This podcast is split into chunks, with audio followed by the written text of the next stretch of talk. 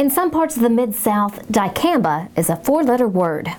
Will a newly approved version of this herbicide be a blessing or a curse? This is AgCast, brought to you by the University of Tennessee Institute of Agriculture. For some time now, herbicide resistant weeds have plagued farmers. UT Extension weed specialist Larry Steckel. Palmer amaranth has been our biggest problem in cotton and soybean production for, gosh, almost a decade now. Um, when Roundup stopped being effective, uh, we started moving to Liberty in cotton and to Flexstar Blazer uh, in soybean. And last two or three years, Flexstar's lost its effectiveness. We've got a lot of resistance issues now to Flexstar and Roundup uh, across the state. So that's no longer an option. That makes basically Roundup Ready soybeans no longer an option in many of our fields. Um, so they've got to use a different herbicide or they're not going to be able to raise the crop. And I think that was maybe one of the untold stories, uh, or least amount of told stories that we had this past year. But that was one of the reasons I think a lot of folks got desperate and used dicamba off label. Off label dicamba use caused quite the uproar in 2016.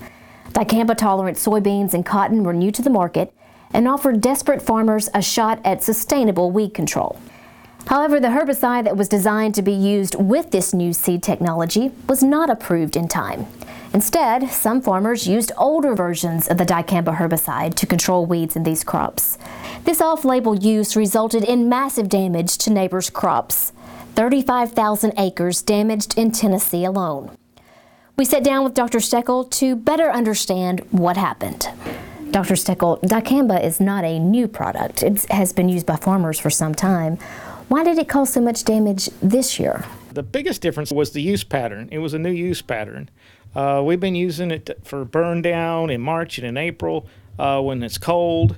Um, and at lower rates uh, than what we're using. We were a lot of farmers were using in crop, um, and you start using them when you start getting into the 90s temperatures in the 90 degrees, triple digit heat index like we had all through June and July, it can get up and move a long way. And uh, I didn't realize quite how far it would move, but it can move miles. Uh, and we saw it in a number of fields, unfortunately, this past year. So uh, that wouldn't be a big a deal if if susceptible soybeans and vineyards and tomatoes and tobacco wasn't sensitive at just just crazy low rates. Seems a lot of people were surprised at the situation, and then a lot of people got angry. We've seen numerous lawsuits filed, a lot of bad blood created. What's your take on the emotion this stirred?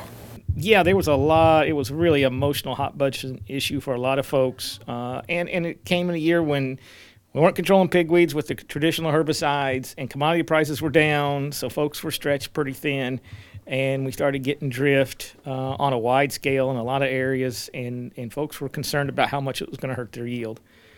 So, you know, justifiably so. A lot of them were, were very upset, and uh, and you know, in a lot of aspects, I can't blame them. Um, sounds seems like things are getting a little better now as people got through harvest, and, and and some farmers work some things out between each other, which is what we hope they pretty much all will do.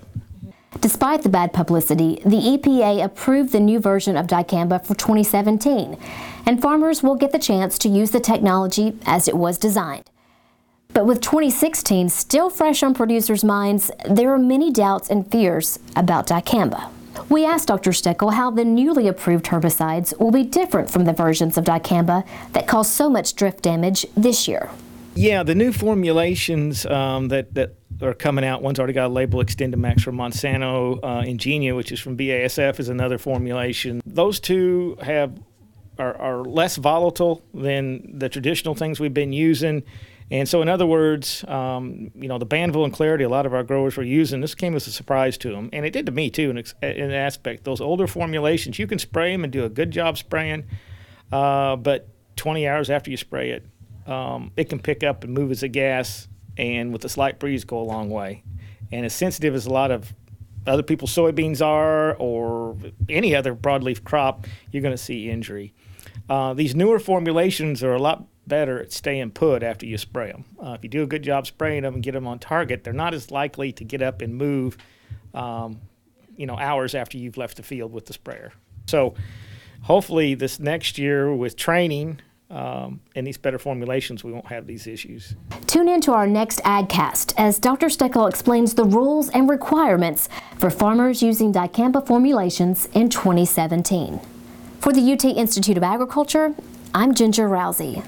For more real life solutions provided by the UT Institute of Agriculture, go to our website at ag.tennessee.edu.